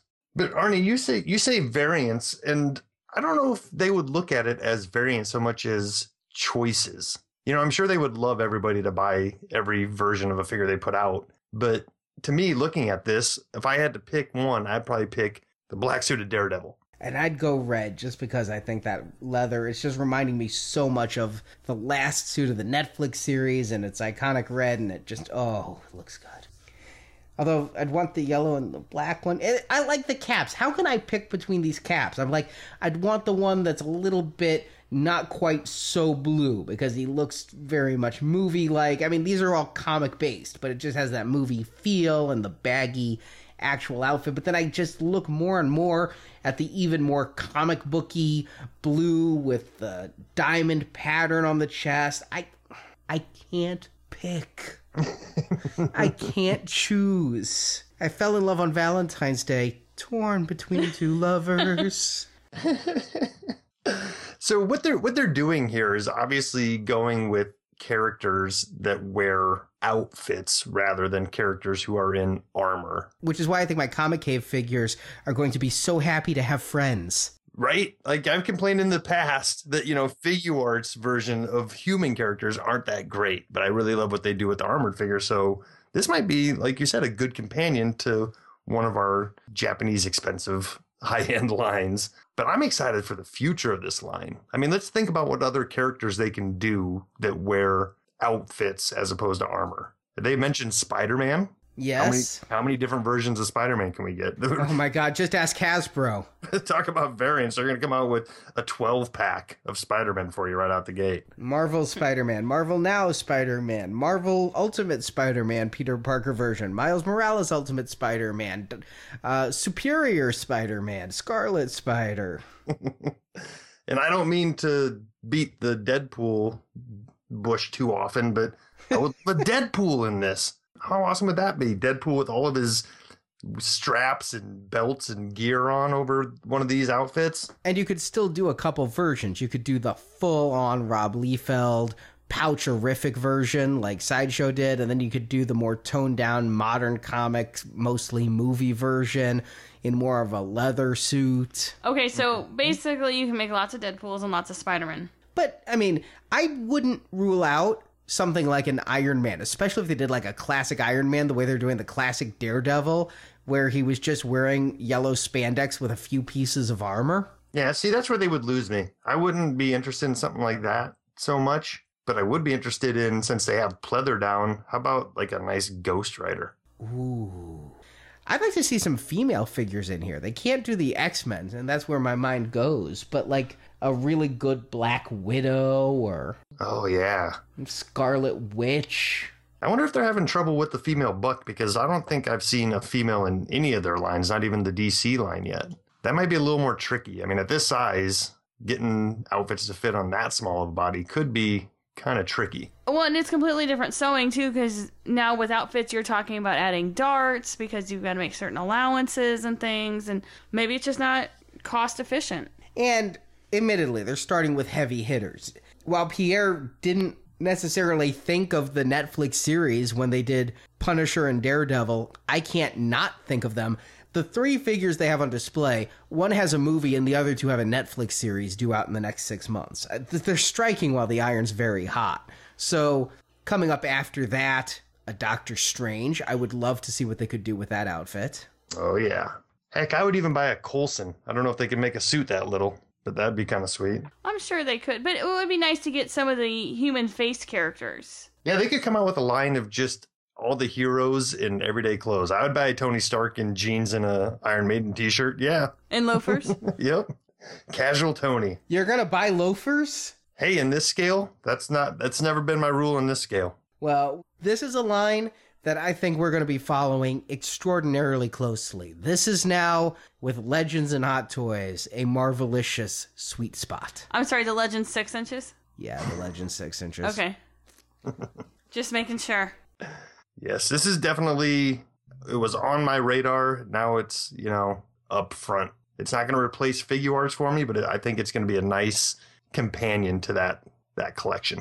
And that ends our Toy Fair coverage for 2016. I want to thank Dan and Pierre and everybody else we talked to off mic and on record at Toy Fair for showing us around the booths and letting me bother them by taking hundreds and thousands of photographs. And of course, thanks to everyone on the staff who then sorted through those thousands of photographs to make the videos and to make the photo galleries and to post them on Facebook. There are a couple last pieces of online news, though, that have happened while we were at Toy Fair, not the least of which is over at our sponsor, Dorkside Toys. They've kind of rearranged their site now, so it's much easier to find your 3 3/4-inch action figures, your 6-inch action figures, your pop vinyls, or even just your Build-A-Figure parts. And the 3 3/4-inch Legends Wave 1 is available to ship in 24 hours. That's where I got them, is from Dorkside Toys, with Captain Marvel, Spider-Man Noir, Triton, Ulick, Yondu, Iron Man, Spider-Man, and Black Panther. Ulick Yondu, I'm not gonna. The Captain America Onslaught wave that we talked about is up for pre-order right now, and you can still order Cottonmouth, Whirlwind, and Captain America individually, or just order the Onslaught Build-A-Figure. Or, yeah, get an extra one, even if you're going to build the whole wave anyway, because it looks like we're getting that Magneto head in an upcoming wave. And you can also order the 2 Venom set of the Absorbing Man waves. You get both Absorbing Man heads, and then you can have 2 Venoms to display, tongue in and tongue out. And that's going to be shipping later this month. Plus, almost every figure from that wave is available individually, except for Venom and Spider-Gwen. So you can get those all, plus the Chameleon figure ready to ship in 24 hours. And we want you to click the banner from our homepage. Also, Gentle Giant, they weren't at Toy Fair, but they did their February releases during Toy Fair, and they have 2 more of their Scotty Young statues up for order. And this is the Thanos with his death balloon. Very nice. And the Iron Man with his big baby Scotty Young eyes. The great thing about those is the price. At $60 a figure, it's not that bad. I haven't jumped in on these yet. Marjorie hasn't cooed over them enough to make me think she needs them. Nah, I'm okay. What I have ordered is the Jumbo Iron Man to continue my supersized Secret Wars collection, though. I think what I've demanded that you order is what we're going to talk about in the next few minutes. Then Hot Toys put up for pre-order 2 new busts. That's not what I'm talking about. The Iron Man Mark 46 and the War Machine Mark 3 bust from Civil War. Oh, I see what you did there. I see what you did. You saved the best for last. Perfect. These busts, I've never bought any of their busts. The bust sets, every so often I'm at a con and I see like one of the 8-packs and I'm tempted, but I never have. At $46 a piece for these armless light-up Iron Man chest plates and heads. Yeah. They look neat, but unless they had like the full, you know, House Party Protocol ready to roll in a pack, I don't know that I would ever be that tempted. And then would you really want to spend that money? At $50 a piece times 42 marks just for the House Party Protocol, not counting the ones that have come since, you'd be looking at $2,100. Yeah. More interestingly, though, I think this is the best look I've had at the new Mark III War Machine armor. Yeah, I guess there are some differences. I, at a glance, didn't notice any differences, but there's quite a bit of different paint on the chest there. Is that his confirmed kills? He's got 20 confirmed kills, is that's what that mark is on his chest plate there. Yeah, it looks like there's some paint going on there. The mask is completely different. The mask does look a little bit meaner, and I guess the arc reactor has it. That's hexagonal now. Yeah. I passed on those, but they also put up 2 1/6 scale figures from Captain America Civil War, and that is Captain America and Winter Soldier. And they are glorious. The Captain America is so awesome. I love his new outfit. I know you're biased, Arnie and Justin, because you guys are on the wrong side, but... I just don't know that his outfit's all that new. The tummy's different a little. It's got different stripes. Oh, you're right. It doesn't go all the way down. And he's also got some jaunty red on his pants. It's got a little less red piping than what they were all having in Age of Ultron. Yeah, that was very sleek. But this has red on his pants, different stomach design, and there's more red on his arms, too. And we talked when they released the Deadpool Hot Toys, how they had the interchangeable eyes. Here you have two heads, the unmasked head and a masked head, but the masked head comes with two interchangeable jaws that goes right along the mask line, so you can have gritting teeth masked or neutral face masked. Oh, that's pretty cool. I like that they're doing that. If they do it in places like that where around the chin strap and the mask, it's not noticeable. I think that's a great way to give us more facial expressions without costing a lot more money. However, they are very creepy on their own. Yeah. Extraordinarily creepy. Is that a little bit of a spoiler that they're putting in this as a pack-in? Am I seeing a Crossbones helmet up there? Yes, you are. With the front smashed in on one side. Yeah, he doesn't look too healthy. Huh. I don't know if that's a spoiler or, you know, where that would happen in the movie, but... You asked if this was different enough. Just to let you know, Justin, if you missed out on the Age of Ultron Captain America, and thank God I didn't, the going price right now is between $350 and $560 on eBay. Whoa. That thing, now that it's sold out. Again, Hot Toys, better investment than gold. It's just different enough to drive collectors like us crazy, and it's just similar enough to casual fans. It's like, oh yeah, that's Captain America. And I don't think about it twice. Yeah. Looking at completed listings, the Age of Ultron cap sells for $400. So if you missed out on him, this one is going to be much more wallet friendly at half the price. And with a few more options. I like what they're doing, like you said, with the changeable jaws. Now let's talk about the next one. Winter Soldier. They did a great likeness of Sebastian Stan in this. Just seeing the trailers and everything, and I love how they chromed the arm up with the vac metallizing. He looks badass. I know how I'm posing them. It's right out of the trailer. Cap is going to be kneeling in front with the shield. Winter Soldier standing above with the gun. Marjorie, let me ask you this. Is he still as dreamy without that smoky man mascara? Oh, yeah, totally. That he had in the last movie? Totally. Okay. He's no Chris Evans, but... He has a little bit of a David Cassidy thing going on now without that mascara. I kind of like his zip up top, the coat there. It's like he's cold because he's the Winter Soldier. I love the facial likeness, but I got to say, in the shots they did where he's aiming the gun, he looks a little bit too calm and impassive. You know, he looks great in the shot where he's like holding the gun up ready for battle, but aiming it, it looks a little like he's daydreaming. Yeah, little prototypey, but you know. We haven't seen him change too terribly much from prototype to final very often. Well, Marjorie, I pre-ordered both, so there you go. I figured you would. Thank you. I'll let you take pictures of them. Bonus. And speaking of Dreamy Avengers, by the way, also right before Toy Fair, we are going to another Wizard World, and it's just next weekend. We're headed to the land of the Cleves, the home of Howard the Duck, Cleveland, Ohio, for Wizard World, Ohio, with Chris Hemsworth. Ooh. Yeah, can you believe they're getting these good guests? That's pretty awesome. Yeah, my Avengers DVD is starting to really come together with the signatures. I don't think I'll ever get ScarJo or Robert Downey Jr., but... We never thought we'd get Chris Evans, but hey, a trip to New Orleans, whirlwind, and we got him. I'll never say never. I'm keeping an eye out for charity events in Chicago because that's where Robert Downey Jr. has shown up in the past. But yeah, that's kind of nice. And, you know, even if it's not on my Avengers stuff, I do have Scarlett Johansson's autograph and Sam Jackson's autograph. So it really only Downey remains. Yeah. And are we dragging Mjolnir?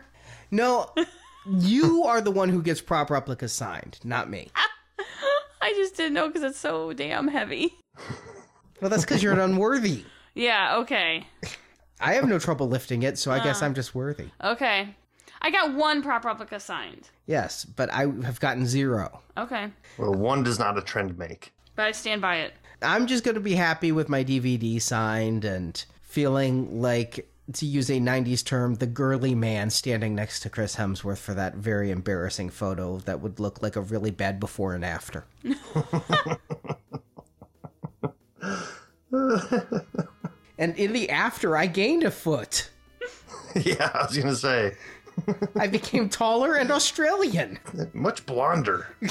Well, eye color change, you know. Well, with all this gray hair I'm getting, I need to dye it some color. Why not Hemsworth blonde? There you go. I'm curious if they're going to have the same rules for the photo op as it did in Chris Evans, where no touching the celebrity below the waist, no running and jumping into their arms. I wasn't planning on either of those things. However, if you can jump into his arms from standing still in place, that is allowed. I just have to remember to smile. Will I be as intimidated by him as I am by Renner? I think you and Renner have some sort of beef going on or something. So if you're going to Wizard World, Cleveland, say hi. We're going to be there Friday and Saturday. And then we will be back the week after that with the next show where we are going to be looking at Factory Entertainment's Motion Groot. Ooh. So all that and more on the next Marvelicious Toys. Thank you for listening to this episode of Marvelicious Toys. If you enjoyed this podcast, please help our show by leaving us a 5-star review on iTunes. There's even more Marvelicious content at our website, marvelicioustoys.com. At the site, you can see pictures of the products we discussed, find checklists for Marvel toys, talk and trade toys in the Marvelicious forums, and much more. It's all at marvelicioustoys.com. You can see more videos and reviews by subscribing to the Marvelicious Toys YouTube channel. You can find the link from our homepage. We want to hear your thoughts on Marvel collectibles. You can leave reports of your latest toy finds as well as product reviews on our voicemail at 803-MARVEL4. That's 803-627-8354. Or email an MP3 or iPhone voice memo to show@marvelicioustoys.com. Marvelicious Toys is produced and edited by Arnie Carvalho. Marvelicious Podcast video enhancement by Andrew, Daryl, Richard, and Barrett. Marvelicious website design by Jason. Graphic design by Justin. Photo editing by Scott Curtis and Jeff. Announcements by Brock. If you also like Star Wars collecting is covered at our other podcast, Star Wars Action News, which you can find at swactionnews.com. If you want to hear reviews of every movie ever based on Marvel Comics, check out those reviews and hundreds more on the Now Playing Podcast at nowplayingpodcast.com. Marvel Comics and all that the Marvel Multiverse contains are the intellectual property of Marvel Entertainment Incorporated, a subsidiary of the Walt Disney Company, and no infringement is intended. Marvelicious Toys is a Venganza Media production, copyright 2016, all rights reserved, and no part of this show may be reproduced, repurposed, or redistributed without the written permission of Venganza Media Incorporated.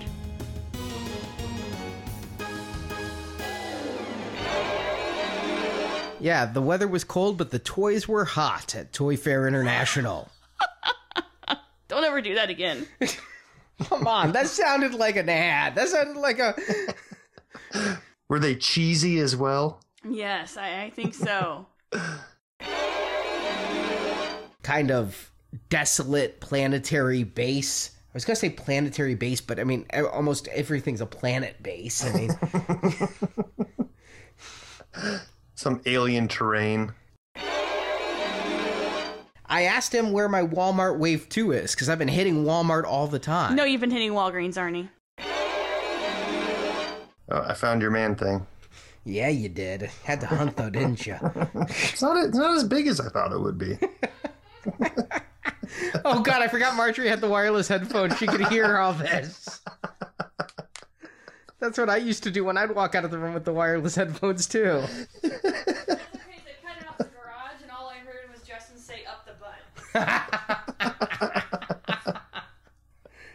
That's where he's putting my Man-Thing. Ooh, it's green. Right next to his on switch. Plenty of room after all that iron fisting. I don't know if you saw the Twitter comments, right? Yep. Marketing. Well, Arnie was chatting somebody up. I ended up chatting up someone else, and that's how we roll on Saturday nights. Yeah, you know, we're totally free and cool. We're modern. So that's how it is in their family. Anyway.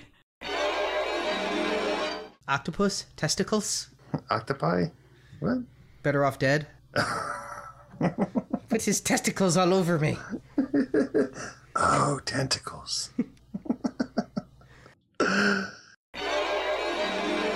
The Hulk tongue is weird, too. It's like it's just floating in his mouth, like it's not attached in the back. Yeah. Is our tongue attached in the back? Yes. Is it just in the bottom? Now I'm wondering. Well, it's also attached into your throat. Is it? Oh, now I feel weird. Oh, boy.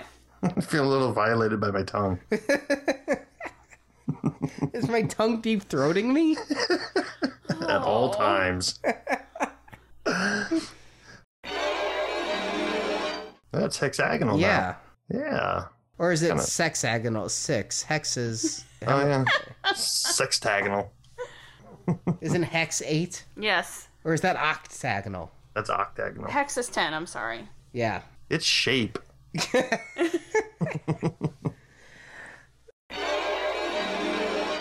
Yeah, my Avengers DVD is starting to really come together with the signatures. I don't think I'll ever get ScarJo or Robert Englund. Or... Which would just be weird.